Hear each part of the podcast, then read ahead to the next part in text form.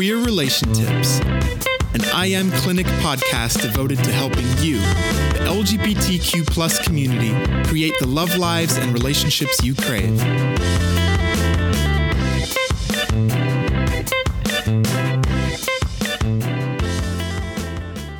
Okay, picture this. It looks like they're sitting in the bottom of their New York apartment, colored with amazing fashion and really cool glasses. And these two men sit in front of me, beaming with joy.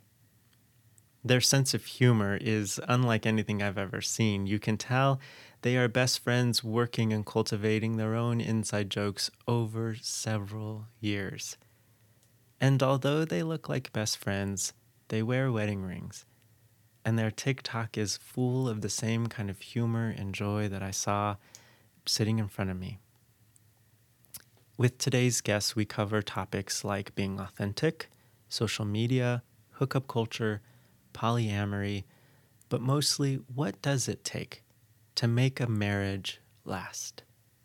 I find these two men such a beautiful example for all of us to rely on in terms of what does it look like to be married in the queer community. I find their example just so exemplary, and, and there's this part in me that finds such comfort from knowing that other gay men have been successful at something I've still yet to try this big thing called marriage. I hope you enjoyed today's episode. Let's take a listen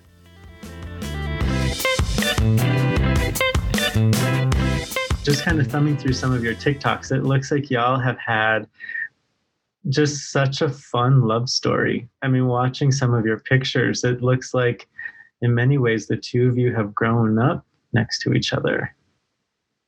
Yeah, we pretty much did. In a way, we have. Yeah, yeah. Mm-hmm. I think uh, part of what made it so easy to stay together so long is that we met so young that I think our personalities like we're the, our personalities were still forming, and so we were able to grow together. Grow together. Mm-hmm. Yeah. So we didn't come into it with like a lot of um, background or yeah. chuffa, as they say, or um, uh, bad habits bad or habits, relationship uh, habits. Yeah, I mean, we're talking about relationship or presumed yeah. thoughts, concepts, ideas. Um, but we both knew we wanted a relationship. We did. Well, after, no, we didn't. Well, after. I did. He didn't. not not not in the first. What was it? Uh, few weeks. Two few weeks. Yeah, I had yeah. to convince him. He yeah. wanted to just have some fun. Yeah. That's why I don't know if you saw that video. That's why I made him wait like almost a month before we, you know, took it to the next level, as they say on Frasier. So I need I wanted him to fall in love first, and so that, that I wanted a relationship. Mm-hmm. He wasn't looking for that. Yeah, I, I, was in. Yeah, he was in love at first. I was in lust, but it didn't take long. Like you always say, a few weeks for me to turn around. For sure. I was. See, I, didn't, I, I wasn't stubborn. I didn't have. Yeah, you know. that's true. mm-hmm. mm-hmm. I I have a particular vantage point as a therapist, and I wonder if you guys share in this vantage point. But to think of a relationship that is been so strong and so deeply rooted in, in many ways. And to watch now um, people in their 20s and 30s have such a hard time making relationships last. It, um, I hear so often, you know, gay men or queer people just saying, I want to fall in love. I want to feel safe. I want to build a family. And yet it's so incredibly challenging, whether it's, um, I mean, from from a clinical perspective, I have so many ideas like ambivalence or hookup culture, and um, different shame, all the things that we kind of have to navigate through to make relationships work. But what has that been like um, for the two of you watching friends and younger generations of gay people um, kind of navigate dating with such kind of chaos when it was seemingly pretty easy for the two of you? Yeah, because uh, what what I find interesting is that younger people are often saying to us, "Oh, wow, it must have been so hard for you being gay back in the '80s." But no, it wasn't. It wasn't hard at all. It wasn't any harder than being straight. We had a great time. I, they seem much more, uh, I don't know, troubled today, or much more. Um, what's the word I'm looking for? Uh, thanks for the help, Dwayne. like, I'm thinking of the question Oh. And what my response is like. I think- when we see, you know, when we see younger people, and you sort of how has, I, I find it maddening and, and and so unfortunate that they have so much uh, um, preconceived notions Of what it means to be what it means to gay be or- gay, what it means to be a relationship, what it means to date, what it means to uh, be yourself, and uh, where all these things came from, I don't know. Except I, I, when I can piece things together, it seems to come from our culture, our society, uh, technology, um, And we have social none of that. media. And again, we didn't have any of that. And again, eh, the, the whole uh, Facebook, Instagram, Snapchat, uh, let me reveal my life, something which it isn't, something that is better than it is. How can you ever find out who you really are when you're presenting something that isn't real? My most beautiful picture, my, you know, and uh, I love this lifestyle that I live, Right. whatever. And and again, a lot of that comes from pop culture. The music uh, is very empty that these younger people have to listen to. I mean, when we grew up, our music and even our television gave us uh, a sense of being, a sense of who we Right. are, non-materialistic. Materialism was, you know, considered. Yeah, it, it, was- it was. You you didn't want it. I mean, it was just bad. It was commercialism. It was crass. Um, so again, when I see what they have to deal with and what they have to remove from themselves to to make themselves I, I hate to use a trite word but authentically to make themselves authentically themselves it's a lot that they have to go through and i feel sorry for them because of all this pollution and Pressure. garbage and pressure that's been thrown on them They often ask us, younger gay people, LGBT people, uh, what you know, um, what advice can you give us, or how can how can I enter the gay world when I'm coming out, and how should I be? We're like, just be yourself. The answer we always give it's so basic. Just be yourself. They don't seem to be able to grasp that. They're like, no, I have to fit in. I have to. If I don't fit in, I'm so going to be pressure to fit in Yeah, Whereas when we were coming up, the pressure to fit in wasn't there. The pressure was there, not pressure, but the the, the, the Oh. feeling was to be your to, to to be yourself, to be an individual, to not fit in. Well, another and another question we often get is, who were your gay idols growing up? Like there were no gay, we had no gay idols. I mean, that was not a thing. So I think that helped us because we didn't look to anyone to think, oh, I need to be this way. I need to act that way. We just we developed our own personalities and our own way of being. And another thing I noticed that they do is that the code switching, you know, acting more flamboyantly With your with, with their friends friends and then acting a different way with their straight friend. We've never done that. We've only ever been the same no matter who we're around, whether we're in a work environment or with family or friends or so I think it's just it's a very different uh, culture they've grown up in and there's a lot of pressure and so as far as relationships I don't know they have they feel a lot of pressure to be a certain way and they have expectations on the other person to be a certain way.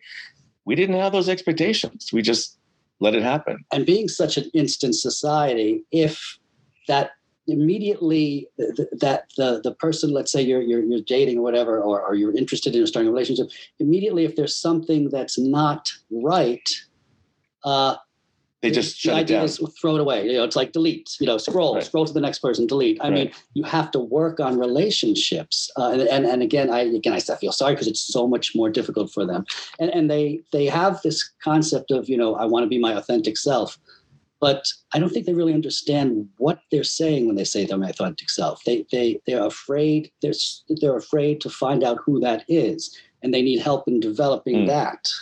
Mhm. Yeah. almost like a a safe A playground, a sandbox of sorts to to say I get to play around with what my authenticity is in order to understand that it's actually Mm. authentic. You know, kind of this um, Yeah. this uh, maybe echo chamber in a good way to say I'm not relying on the influences of social media to inform my authenticity, but I'm Right. Right. allowing it to blossom from within. and we all go through that as we develop and we're growing up and you know uh, it, it- whether it's you know we're relating to an aunt an uncle a father a mother something that we see oh Um, you know, these are qualities that I like. So, uh, Right. you know, I'm going to take those on. I mean, we, we have to develop, yes, but I, I think the problem is the the social media and the the, the That's their influence. no, not- culture being an influence, which it's not most ideal. It, it's not. You know, 'Cause it's not real. It's not, It's a- not it's not real. a human connection kind of thing. It's an. It's a technology connection. I think that's a problem. Am I going away? I talk Yes. with my hands a lot. Boy, once you get him started, like I was like, thought you weren't going to shut up there. Okay, just kidding. no, but I do. I do. I'm thinking of kind of my own development. Um, you know, obviously, I was a teenager and a young adult without social media. Um, and I think, I mean, I was what a junior, sophomore in college when Facebook finally hit the campus that I was on at Colorado University. Um, but to think to to watch social media kind of swing in right as I was hitting my 20s and how that definitely created the perception to kind of curate my life. You know, I had to decorate my bedroom in a certain way so that my selfies there looked really cool, or I had to have the right car, or the cool haircut, and the, the cool Warby Parker glasses at the time to create this persona of what my life really looked like. Um, I think we can take that even a step further and think about if my one option now for dating, hypothetically, is Grindr or Tinder, and that I'm going to kind of curate this physical environment to portray something about my emotional environment or my my Mhm. maturity level. That is a lot of pressure, I think, on Oh yeah, younger generations to say what is my authentic self in other words maybe something like what is my social media self and those two can Yeah. Yeah. It, it sounds like you're saying those can oftentimes be perceived as one and the same yeah. and they, right, and they can also be against each other. They Mhm. can be up. You know, they could be opposed to each other, conflict. right. You know, they could be a, create a conflict absolutely with, Yeah. within someone. Yeah. hmm Yeah. I think um, something kind of perked my ears earlier on in our conversation. And I kind of came up with the question of what does relationship mean to both of you? The idea of being in a relationship or creating one or having one. Um, I think number one, and people ask us this all the time, Mhm. it's having someone with whom you could be completely honest and tell anything to. Like, even if it's something that you think it's going to hurt their feelings or it's going to be humiliating for you, it doesn't matter. You have that person that you can feel safe just saying anything. And I was that way with Dwayne from the start. It took a little while longer for him to open up more just because of his background his family didn't do that but mine did. So i think that's a huge um, factor. It's a huge im- important factor in why we've been able to stay together so long and that's what a relationship to me means. Someone not, in addition to of course love and friendship and trust and all that stuff. Um, and sex but no you, which is not, none of those are necessary i don't think as as as necessary as openness and trust Mhm. Mhm. It almost I sounds think like. every oh, go ahead. good. I was going to say, I- and, and every relationship really needs that um, openness, trust. Mhm. Um, really is. anyone with it's any the relationship we knew that broke up or that they had conflict it was because there was a secret there was mistrust there was a lie even if it was something small i think it can grow and grow into something big because there's that feeling of mistrust Mhm. And one other thing, betrayal Yeah. and a sense of humor. oh yeah yeah yeah Not taking yourself too seriously. yes Being able to laugh with your partner. Mhm. Um, And I learned that from my parents. My parents were married for 60 years and they were laughing all the time right till the end. So my father died. So uh, I think that's that. I learned that. And I think that's really important. Like we laugh constantly. and I guess there's We're going to be laughing as soon as this interview is over. We're going to be cracking up hysterically at the stupid thing you said, at the shit you said. Yes. you know, there's also we we both came Mhm. from uh, families where our parents stayed together their whole For life, lives. right. Yeah, yeah, uh, yeah. We both have fathers that have passed away. So that Um, was a big influence. So again, that's that's something that's an influence on you. Mhm, mhm. In my notes here, I kind of wrote, it sounds like you guys are saying relationships equal vulnerability and vulnerability Yes. Yes. honesty. You know, kind of in this. that was like the video you mentioned. Yeah. I'm sorry. the video you mentioned that, that we did the I love you versus love you. That's what we were saying. Adding the I, that's that's showing vulnerability. A lot of people are afraid to to feel that or to show that. And once you can f- be vulnerable with someone, you, you're open. You can really There's love a them. Mm-hmm. deep connection. You open up. You feel there's the vulnerability will equal that trust. Right. Right. Yeah, I come so with my religious background, right? I have this one phrase that I still hold on to and I love it so much, but it's um, they were naked and unashamed. And taking Yeah. that that little phrase and making it not necessarily this physical nakedness, but this emotional, this this authenticity that I am not standing behind a facade. And because I am completely naked in front of you in all of these ways. I am therefore unashamed. You see everything, and it is still beautiful. Right. Yeah. Right. Right. And so many people will listen to that phrase and turn it into smut. exactly. Yes. Yeah. Yeah. It's not about having OnlyFans. Yes. Let's go there. In order for vulnerability to be to produce, to, to kind of flourish, the two of you must have been safe for one another. You know, it's really hard to do vulnerability when we're unsafe. Where do you think that safety came from?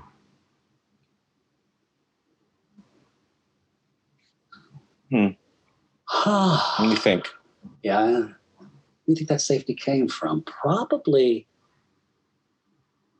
prior to even meeting each other. Maybe the safety of a of a home a, a a home life where Has to be upbringing. yeah the upbringing where you didn't uh, feel um, unheard or unseen or you um, were able to express yourself or at least uh, yeah, be yourself growing up um, whatever that is you know a, a little brat or a happy little kid or uh, someone who wants to just play alone and not you know join a team you know whatever that would be gives you a sense of who you are and can be, which then I think allows you to uh, Our, our parents gave us such be a safe. our parents gave us such a strong sense of self that I remember thinking when I was a teenager and I was going to come out to them. I remember thinking, if they don't accept me, then I don't accept them. I'll just, I mean, it works both ways. But I didn't have to do that; they were fine. But I mean, because of that that upbringing from them, I had such a strong, someone's self esteem and such a strong sense of self that I thought, you have to accept me as I am. And I Or- came from the same. I came from this before meeting him. Mm. I had the same experience with myself. It's like if I'm not going to be accepted as as gay, I'm then that's fine. And I still am going to be. And you know, I, I don't need. I don't need you. I don't need that. Right. Yeah. So But fortunately, we both didn't have to experience that, which again makes it easier, I guess, to to I don't know, just to navigate life, having your family backing you and behind you, with you, you know. does that answer the question about we get into the safety, if you- question. feeling safe with each other? For sure. The, the Yeah. way that I hear it is that you were able to provide safety because, in a sense, you were aware of your own worth. So you could easily cherish the worth of someone else as opposed to someone who's insecure saying, I need someone who's better than me or the trophy guy to compliment me. And that be, there's a lot of tension in using someone to prop your own sense of self up. But it's That's just a mistake. yeah yes. you put that, yeah, and you put that perfectly. Yes. when yes. we were really young, like still like 18 and 19, he had all these like vintage muscle magazines that he loved to look at. And or what was those cult magazines with all the big, very Yeah. big muscular guys? Yeah. And I used to ask him, I wasn't really jealous. I don't I wasn't jealous, but I would say, Why are you with me if that's what you like? And he would always say, Because I love you, because it, that's this two different things. yeah, it is. That's you know, that's an image. That's But I think a lot of guys Know, a lot of guys today they're looking for that perfect image. They don't want to be seen with someone that's lesser than them. They need to be seen with someone that's hot or whatever that means, Mhm. and that that that leads to disaster. I think Mhm. or can. and then also a lot of people will enter a relationship only enter a relationship with somebody who's of their economic level or who you know uh, education level i mean uh, love comes everywhere Mhm. you know it comes out of anywhere and everywhere hmm I know I I did this early on in my 20s, and I definitely hear it in the lives of my clients. But saying, if I'm curating this the the room right with the perfect decor, and it looks good in my selfies, and then I can I can run enough and lift enough weights to make my body look good in my pictures. But now I need to go out there and find a man who looks good in my pictures, who looks good on paper Oh my God! Yes. And kind of thinking like my life isn't complete or even I'm not valuable unless I have someone who's picture worthy, picturesque, if you Right. will. Right. And I definitely agree with you that I've learned that totally contradicts the idea that love can come from anywhere. Yeah. excuse me So it's like Yes. what you were saying. Social media has made it really difficult. so difficult. difficult for people to see past this to even Yeah. understand past Right. it because they think that this is the only way what they see through social media Mhm. um, and even within our culture which is so geared towards you know beauty and uh, status and uh, luxury and you know that's like like that's why we were saying every time these young people say to us or they see the old videos of us from the 80s they say wow it must have been so hard for you to be gay and be in a relationship and be open ba- back then. No it was easy. You've got it hard. They don't even realize they've got it hard. And it's it's a sad thing. Mhm, mhm. and you know we came of age uh, just during the um, the AIDS crisis. Right. And same year. everyone thinks that that made it so horrible and morbid and uh, which it was. But there's the other side of it is that we became activists and we were involved. We had a purpose. We had a drive. Mhm, it kept us um, it kept us focused and Yeah. moving forward mhm, rather than you know seeing the misery and dwelling on misery dwelling yeah on it. Yeah. Mhm. And living in a city like New York, there was a lot of that. But it was Oh, yeah. also very easy to be, be an activist because we're in the city of New York. You know, Yeah. this is where things are happening. Mhm. Oh, for sure. but we always did it all together hmm In that line, have you guys seen? There's the the shift right in dating and and that make social media making it harder. Do you see a shift in the way that younger generations are talking about or engaging sex? That may be different. like you mean because of the app the pic the social the um hookup apps Yeah, Or because of PrEP. yeah, or or because of PrEP yeah or because of you know like more social acceptance less shame but that doesn't necessarily we're complete, always in every paradigm moving in the right direction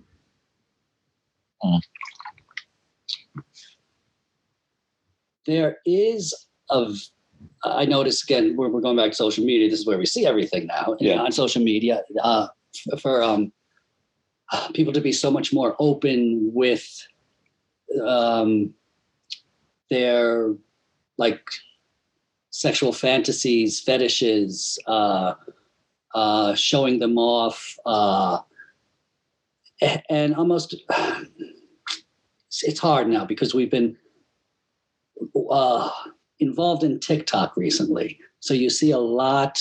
You're seeing like the world through the TikTok app, um, and there's just I, I, I for, you know, and, and on TikTok you can get caught in different uh, sort of uh, worlds. The you know the the the gay so we're in the world, gay tiktok the cat world, the, the this you know the different Right. and with the, the gay men TikTok, there's a lot of sexuality as if that is the basis of who they are. Their sex is everything that they are. Yes. That that that the only topic they them. bring up yeah It's their only topic. It's and uh, again, I wonder now is is this being done just for TikTok or do they really feel that way? that's what we keep wondering is this really how But most this is- younger gay guys think or is it just for the for tiktok Right, and, and if they're doing, that's the only thing they're doing on TikTok, then it makes you wonder how is that then seeping into their psyche that uh, you know I am nothing but a sexual being. Yeah. Uh, and that's just you know that's a small part of again of who you are. Absolutely. It's rare to see a gay, a younger gay guy on TikTok who doesn't turn around and shake his butt. I, I mean, it's fine, it's cute, but I It's understand. and, It's and- like- and it's it's it's good to be self confident, yes, but then sometimes it also borders on narcissism. Some of it. Right. which again, narcissism is not a healthy thing. Um, it's good, you know, yeah, it's be, oh, I, I, you know, self-love, I love myself. Well, that's different than narcissism. Look at me. Yeah, am I they've hot? got it Am I cute? Look at me, look at my naked body, look at my ass. It's so big, you know. Eh, there, again, getting back to what social media has done, it has confused people with what self-love is and self-worth, and again, an image of what you are. I was on the That's phone. Yeah. Uh, a grad student was interviewing me yesterday, um, a straight grad student, kind of asking about the, the queer community for a, a paper they were writing. And one of the things that I, I still find myself feeling very passionate about is the idea that sexual orientation has a very particular route for which we come out. You know, we come out as sexual beings. But when we look at the way sexuality functions in the brain, for the majority of us and in all of our autonomic nervous systems, we need an emotional intimacy to drive us towards sexual intimacy. And I was telling this young student, I wonder what how we would identify and, and how our identities would develop if we had an emotional orientation as opposed to a sexual orientation. Yeah. We might prioritize how we connect and how we love and how we understand and empathize and practice vulnerability rather than what we do sexually with our bodies. I don't know why Yes. I instinctively knew at 18 because we were each other's first boyfriend, first date, everything. But I just knew that if I didn't make him wait and get him to fall in love with me and get to know each other intimately first, that that would be it would just be the end of it. If we just went right for that from the start. So yeah. And mentally, I was a little bit wired like, okay, this is going to be sex and it'll be good. You know, Right. you know, this is a hookup. This is a, you know, it, Even though you never hooked up before. Yeah, right, right. But I mean, But you were eager to do it. Yeah. again, uh, it was a little bit part of the culture too, w- w- in our culture. Yeah, you know, because From the 70s. we came out sure. of the seventies, the sex, bathhouses, the gay- bathhouses, yeah. swinging, and uh, everything. So you know, um, uh, yeah, and again, initially, I wasn't thinking long term. I was thinking immediate gratification. Right. Um, Which a lot of people think. yeah. A lot of people think, Mhm. especially because of the apps. I do see a lot of people right now, maybe even the community at large, if I can be a little generalized here, having this internal debate. Am I one of the people who's okay with hookup culture and polyamory and open relationships? Or do I really crave monogamy? And they kind of consider is it is it more safe for me to be in this open relationship where I can have access to things that I need? Or is it safe for me to be in this monogamous relationship where we create security and belonging and, and trust? Not that there's not those things in polyamory, but I do think a lot of people find themselves questioning is this uh, this kind of more enlightened or liberated sexuality and open relationships the thing to do, or is there something more uh, important or special about monogamy? And I think that's a very good question for us. We've we get Go. we get that question asked to us uh, often. Yeah. Um, and our you know our response is always you know this is something you have to find out on your own. It's you you you can't let somebody pressure you into it. You can't uh, you can't um,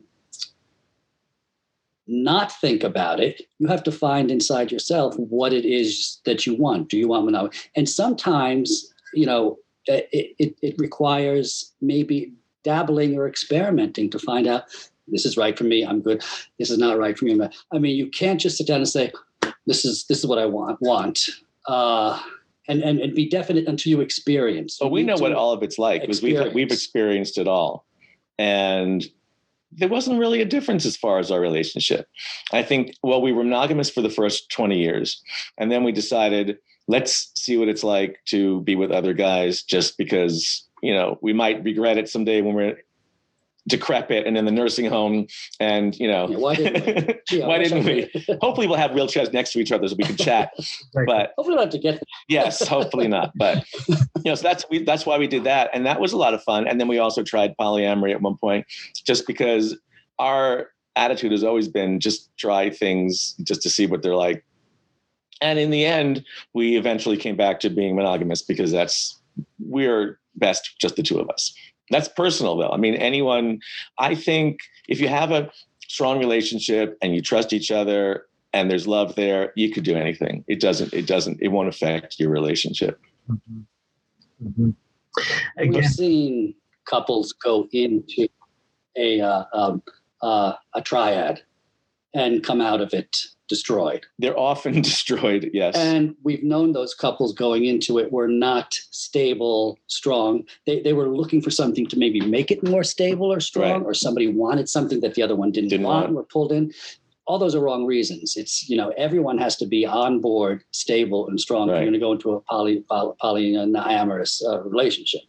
yeah because he actually dwayne would have wanted to open things up a little sooner than i did but i wasn't ready so he waited for me i mean that's and it's no big He didn't deal. push, you, know, yeah. you, you, can't you you know again with, your your partner, your husband, your your your wife, you you ah, have really had again. It's come back. You got to be open and honest, and Right. and you have to respect their feelings. Um, Wait, because yeah, because when these people say to us, "What should I do?" My partner wants open relationship, and I don't.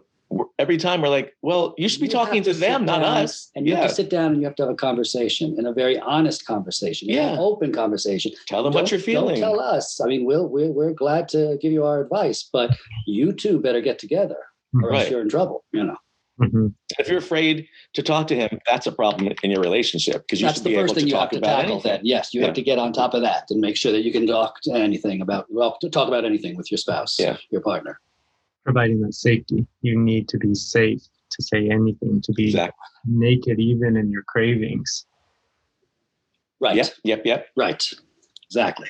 You and you know just don't worry about the fact that they might not approve they might think it's wrong it's bad you might have something really kinky you're into you know I, you know you can't be embarrassed to tell your partner because that has to be the person that you're safest with That, that's that's an issue I, I have with uh, younger generations that they're so overly concerned with being judged.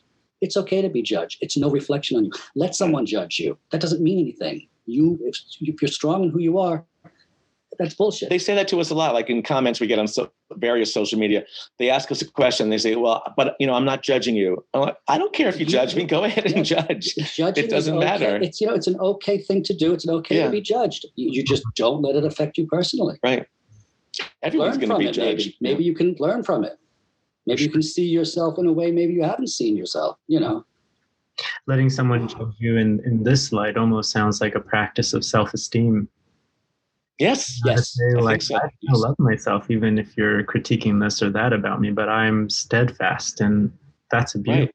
according to me. Right. If you really love yourself, real, not the narcissistic love yourself, but if you really love yourself, then you won't care about being judged hmm by your partner or by the anyone.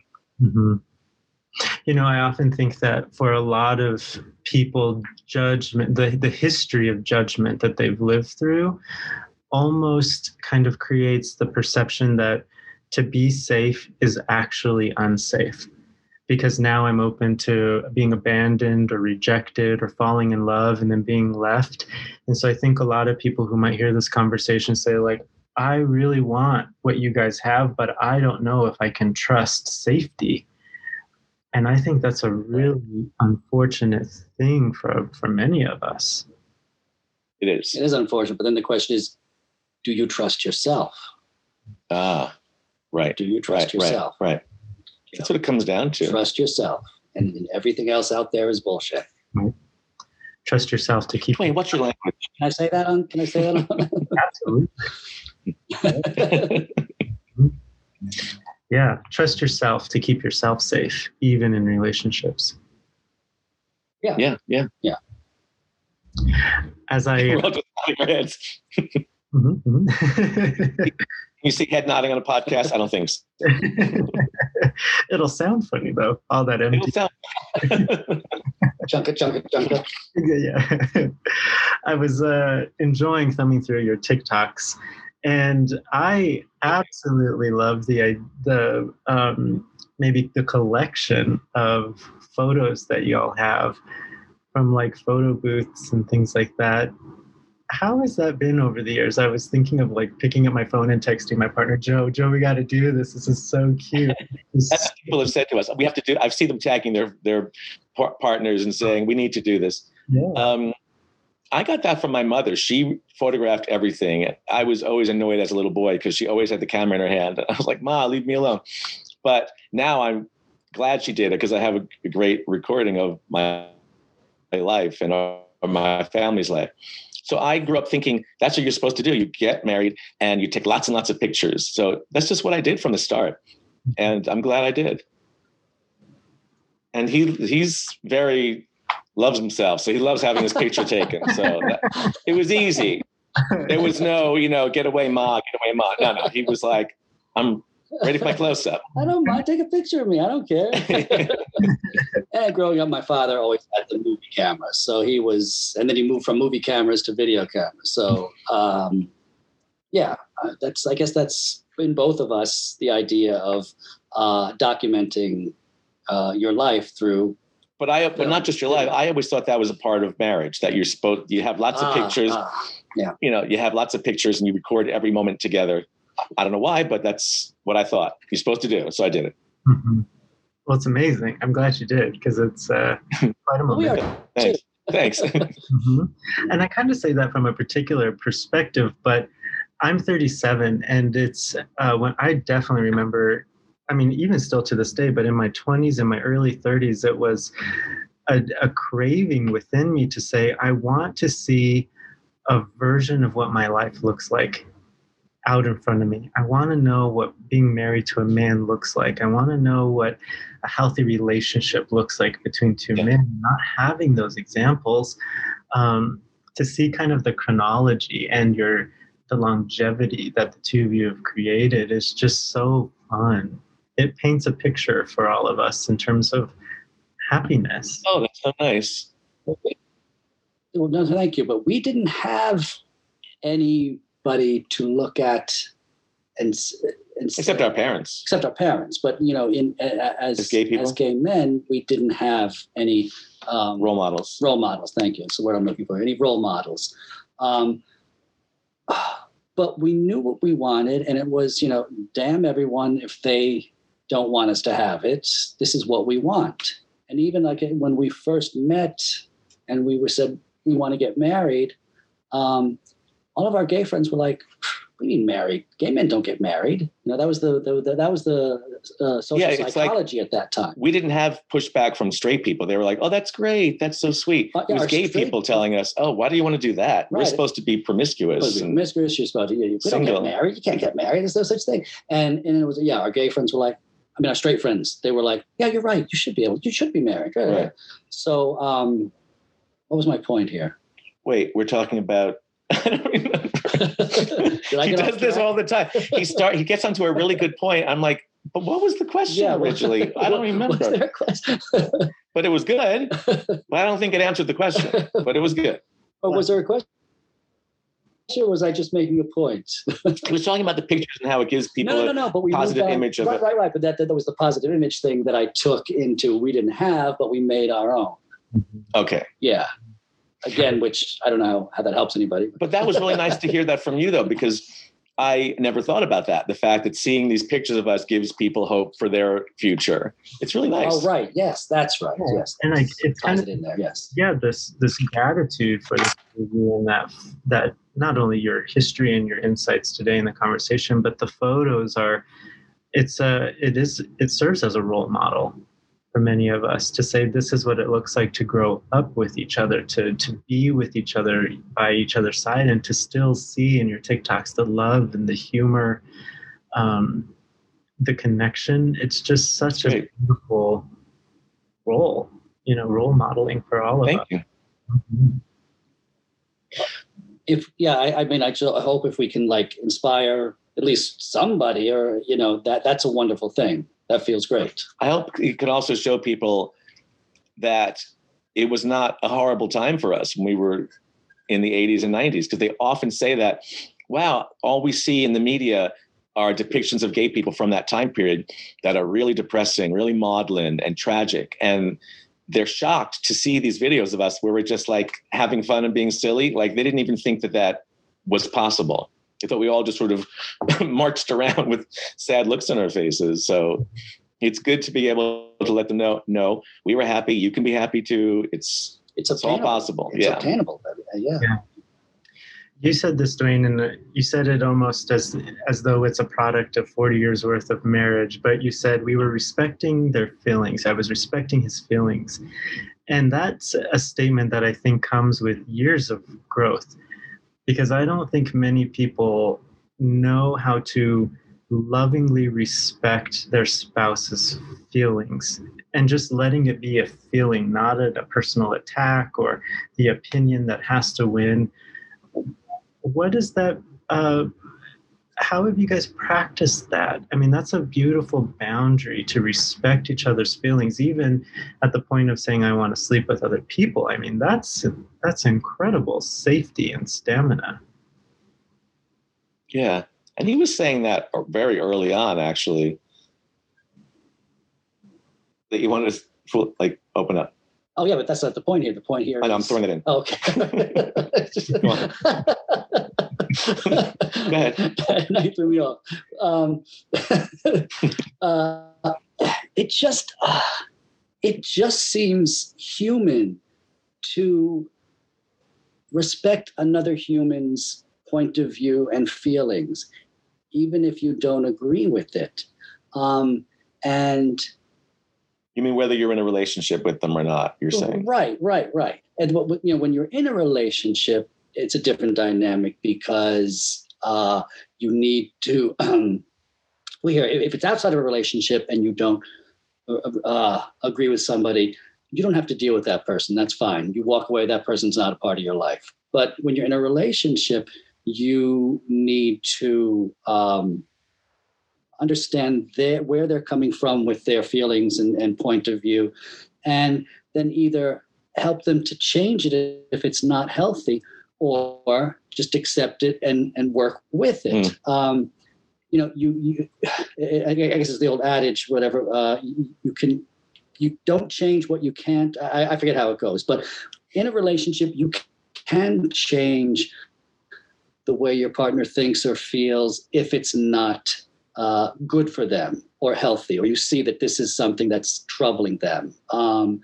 and you just have to, yeah, you really have to be open and willing to work with that. And I guess it comes from a point of self-examination. You know, I, I guess you usually spend a lot of your life examining yourself and wondering, why am I doing this? Is this something that's good? Why am I this way? Uh, being this way is causing me to feel this way, and I don't like to feel this way, so I have to stop doing this. I, I think growth, personal growth, and, and, and relationship growth is con- is is and, and being human is a natural uh, part of self-examination. Does that make sense? absolutely Mhm. Yeah. And if you stop, I think you, you stop growing as a human when you stop, when you stop, uh, you know, uh, self-examination, self-reflection, self-examination. Mhm. And that doesn't, that's that, that is not related by what's going on out there. It's, it's what's going on inside Affected of by. you, affected by, yeah, not affected by what's going on outside in society. Um, but it, it's what's going on inside of you. Mhm. Hmm. Yeah, I like what you're saying here because it's it's like we don't even stop growing personally, but we stop growing relationally when we can't Hmm. Ass- assess who am I and what are my motives and how are those creating my behaviors. You know, and I, Right. yeah yeah yeah mm-hmm. Right. yeah, I think that sometimes, I think this is maybe one of the most important pieces for a, a healthy relationship, and I, I really do believe this, but when we can learn how to respect the feelings of our partner, in some ways we're protecting the relationship from our own immaturity. Because I'm thinking of an Mm, couple in this, you know, one partner saying, Hey, let's open up, and the other person saying, Oh no. The person asking might say, Well, this is my life. This is my comfort. This is my sexuality. What do you mean? No, I'm out of here. And that their immaturity can override what's actually um, important or what makes a, a relationship Right. last. And I think, I mean, this respect that you guys have for. Feelings is amazing. Well, thank you. thank you. Th- yeah, you, you there, there, yeah. Was that- There's, there's, there's compromise in a relationship. You know, there, there's, there's compromise. Um, you don't have to compromise. Uh, I, I often people ask. Uh, uh, I always say, you know, if you're going into a relationship, never compromise who you are, but you need compromise in a relationship because you need to be uh, uh, cognitive. Is that the right word? Cognitive. cognitive of your of your partner's feelings, thoughts, desires, um, the emotions. You know, hmm Right. The word that we use here in the clinic is negotiate. You know, to say um, almost like two business partners coming together to strike a deal to say, I don't know if I can give you that, but I can give you this. And the other right. "Okay, you know i don't have to i can i can settle with that and i will be happy and we can function as two partners creating something together and i think i agree with Right. you that negotiation or the, that compromising is so important as long as it's not part of the person's identity or the personhood Right. Person- Right. Right. Right. that's what I'm trying to say. Right. I said it or not? Yes. Yeah. That's what I'm getting at. Right. That's what you meant. That's what I meant. You said it better. i practice yeah um But- yes I was gonna say, like, like when I corrected him, like that doesn't bother him. Like things like that. Like it. I think I see we see these younger couples. They're so obsessed with image. I think that would destroy them to be corrected by their their husband in in public. And Dwayne doesn't mind me making a fool of him. So I lo- that's it comes that's down to being confident in who you are and knowing Yeah. who you are. Right, You know, exactly. That's that's that's not going to damage me. Right, That's- right. Maybe it could in some relationships, and maybe it's unhealthy in some relationships. But hey, Well, we're not talking about abuse, but we're talking about you know lighthearted. right. Well, uh, that's why we have. That's why we share a similar sense of humor. And I guess that's Right. something that's Mhm. again. So we keep important saying it's the sense of humor is key. a Yeah. relationship. Mhm. And again, if you can't laugh at yourself, you can't laugh. Right. Mhm. You have to be able to laugh at yourself. Mhm. Yeah. What y'all are talking around here, I've been thinking about this as I'm watching the two of you, but it almost seems like, in a very beautiful way, humility to say, I love who I am and my partner makes me better. And so I can let them correct me or we can laugh about it. And it's just this really, Right. Yeah. this really cool humility. Yeah, I never thought I never put it never- that way, but yeah, yeah, yeah. it's true. That's what it is. See, that's why he's, you know, who he is. That's he is, who he is, and that's where we are on this side of the computer, and he's on that side. Yes, That's why you're in your position. on top. See, he's up He's above, we're below. right, yes, yeah. which people can't see on the podcast, but well, if those On who are this- listening, we're on Zoom and he's above us. And we're yeah, yes, and we're on the bottom. We're uh, inferior, but it's teaching, okay. learning. Yes, yes. On my screen, we're side by side. So, you know, we're, we're equal. Oh, okay. Interesting. Wait, I didn't. wait. Can we do that? No, we're still. So, You have to I could change it. Yeah. I like it this way. I like it Yeah, this way. I I like like it this way. um, one of the things that I wanted to um, just use as maybe some levity or to ask about, but you guys, uh, there was a season where you guys had a, a lot of muscles. You guys grew, and it was really in, in some of your montages to see kind of in the 90s, I think it was, when you guys really bulked up. No, it was up until last year. Oh, Because no. we- the gym- started in the 90s. Oh, wow. Yeah. No, because our biggest we were our, we were at our biggest at the end of 2019 beginning of 2020 and then pandemic came the gyms closed in march and Yeah, that was the look at us first. now. Yeah, that was the first time we. Everyone says that they gained a lot of weight during the pandemic. We lost about thirty pounds each. Yeah. Wow. It just all the muscles, you know, shrunk. So we, we're hard we're really looking forward to going back. Like Yeah. we're going to go back next week. That's fun. We're hard been a year. gainers, and we um, that, that you know like we always tell people have an activity you can do with your partner that you both enjoy. And for us, it was going to the gym. and um, you know we weren't set setting out oh i got to be you know reach a certain size but it just it, it became an activity that we enjoyed together Yeah. and um, I know we didn't make sit down and say, "Let us now be muscular guys." It No, just we it wanna just be- happened. daddy bears or whatever Yeah. you know it, it, again we weren't going for an image but an image happened upon us Right. um, but yeah it was an activity we enjoyed together and you hmm. know what it makes you feel better too when you're working out regularly Yeah, because you know we never felt our age until this past year, and Yeah. suddenly we looked at each other after many months of not working out. We're like, "Oh my god, we got old." oh no. so hopefully we can reverse some things this year. Sure. Yeah. I don't know if you guys feel this, but I do. But it's, I feel like, I feel lucky for being gay and having a male partner because, in this sort of way, like having these activities together and seeing your photos, and it's almost like, I feel like straight people have this in their own way, but we get kind of this ability to have our lover be our best friend in the same way that a straight man would have a best friend in childhood you know? Like it's like we get we get kind of that dual love if you will. And watching you guys kind of i love that one tiktok where it was like i think it was the 80s and the 90s and it circled back to the 80s or whatever it was but it was just so fun to see the best friend nature of your relationship coinciding with the love of your relationship. That's nice. And that's another part of a relationship being friends We've Being always best noticed that though about straight couples that we've been friends with that that have also been together a long time. They always have separate friends and they do separate activities. The women go out with their girlfriends and do this. And yeah, we've we've never had that. We do everything together. We are each other's best friends. Mm-hmm. you know we've known one straight couple where it's their best friends and they don't they're always together you know and they do everything together and they have a very healthy relationship um, so I, I i think friendship is also part of what are you talking about? your relationship. Okay. Yeah. I don't say their name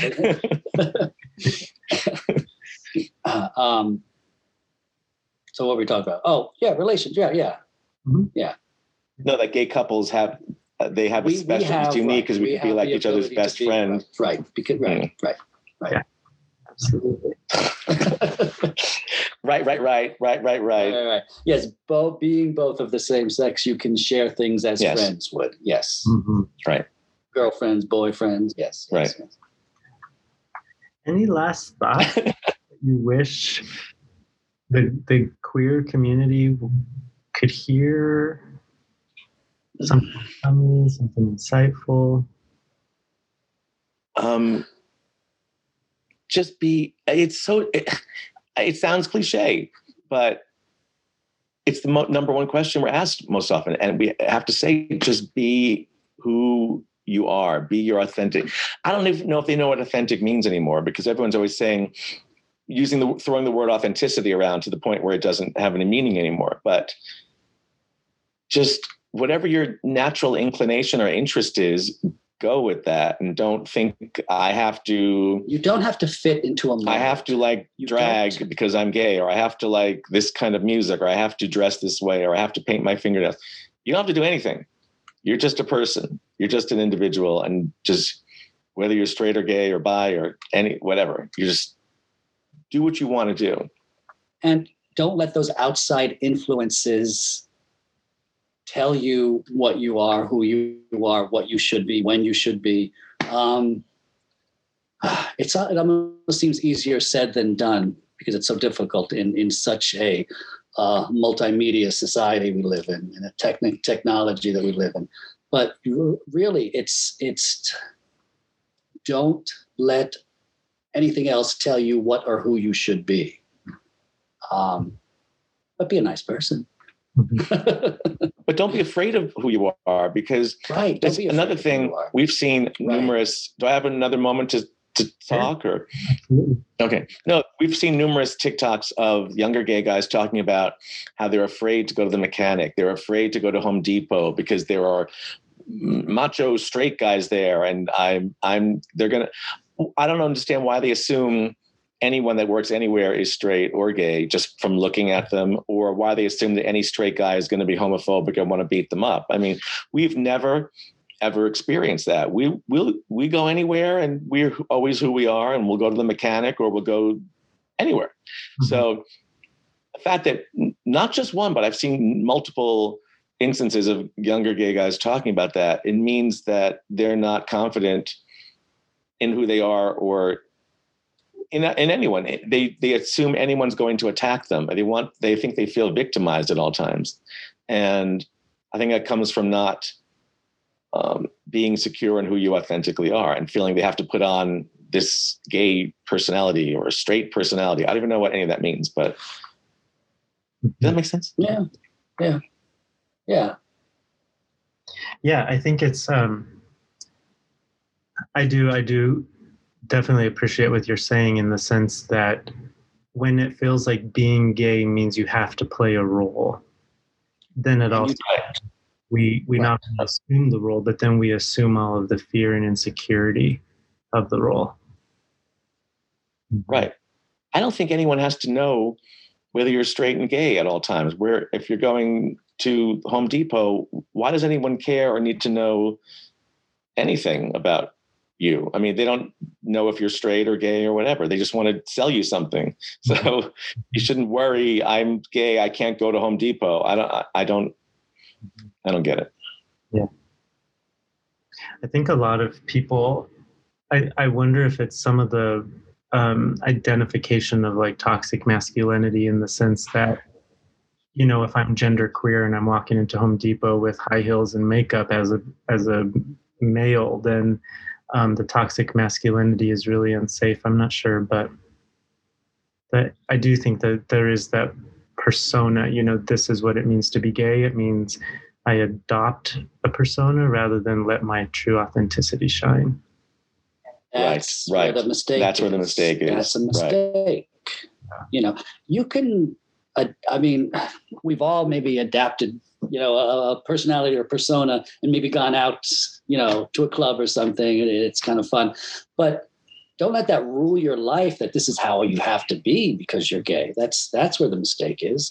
And again, if it is you want to, you know, put on your uh, put on your drag, uh, you, you put it on and you go to Home Depot. You go, you go where you want to go and be confident in it. This is me. I love it. You know, I see a lot of. I disappear.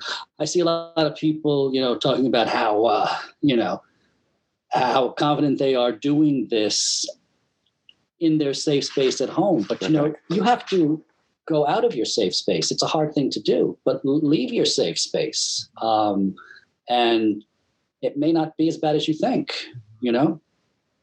It's kind of And I know the big, point about location, location, location, where you live. You know, you live somewhere where you're not going to feel safe and that. I understand. Yeah, you may have to keep that to yourself. Uh, I mean, I get that. That's an issue. That that's Mhm. uh, it's the outside uh, um, negative influence. But again, still, you need that self confidence. You need to live in that self confidence. Mhm. Um, but again, back to what we said. You don't have to be anything if it's not you. You don't have to be anything. if It's not you. Right. Yeah, absolutely.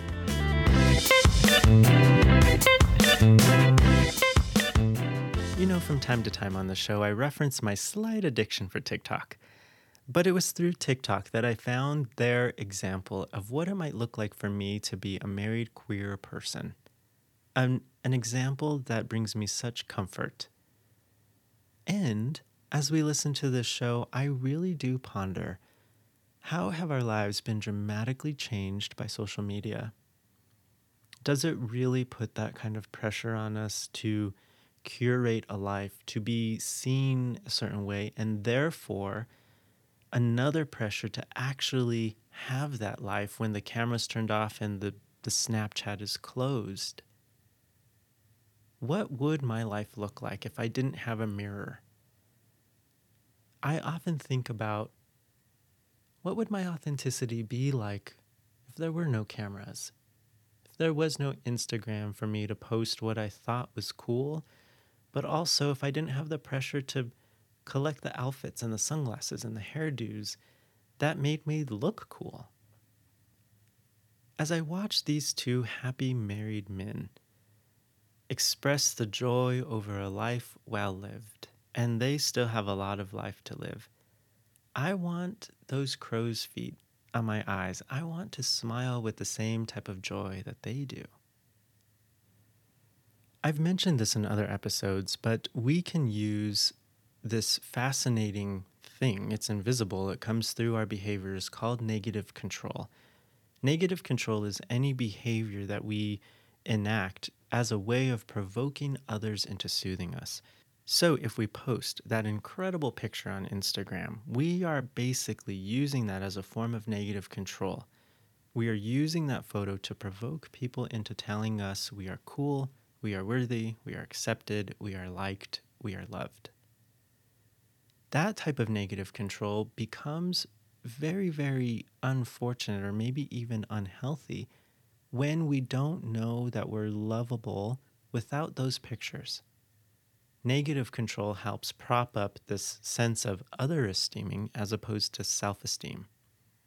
And what these two guests describe is a type of self esteem and a confidence that came from not only loving but being loved, from belonging, from sharing, not this filtered perception of reality, but this in real life being known kind of reality. I think there's something to that. Oftentimes, there's queer 20 somethings in my office, and they're saying, Isaac, dating is so hard. How do you make it work? Will I ever find anybody? In the wake of breakups, clients will often say, Isaac, I don't want to get back out there. Please don't make me date again. And I think it comes from this fear of wanting something so bad and yet not knowing how it works. When I look at social media around hookup culture, there's a lot of mentions that it's toxic. And I think in many ways, hookup culture can be toxic. It doesn't necessarily have to be, but it can. And I think we have to recognize the ways that our insecurities, our negative control, our other esteeming contribute to that toxicity. I was talking with my therapist years ago and I was complaining like crazy. And she said, Isaac, how about you become the person you want? And that really resonated with me. I wanted someone who was honest and caring, loyal, thoughtful. And here I was being critical, obnoxious, working too much, completely absent, and demanding. And I have to realize sometimes I might be part of the toxicity I want to go away. I can imagine what it takes to make a marriage work. I'm not married yet, but we're getting close. And there is such an incredible sense of humility, I believe, that takes to be married. The humility to say, You're right, I'm wrong. The humility to say, I need to go back to therapy. The humility to say, the version of the best way might not actually be the best way. And maybe my partner has something to teach me. You know, I do agree with today's guest that humor is incredible, but it doesn't have to be everything for everyone. There's intellectual intimacy, emotional, social, spiritual, physical. I am very grateful for their examples of humor. I wish I have a little bit more of that in my life. But if we take something from each relationship we observe and use it for our good, let me start over. I really respect their example of humor. Sorry, let me sew my thoughts together.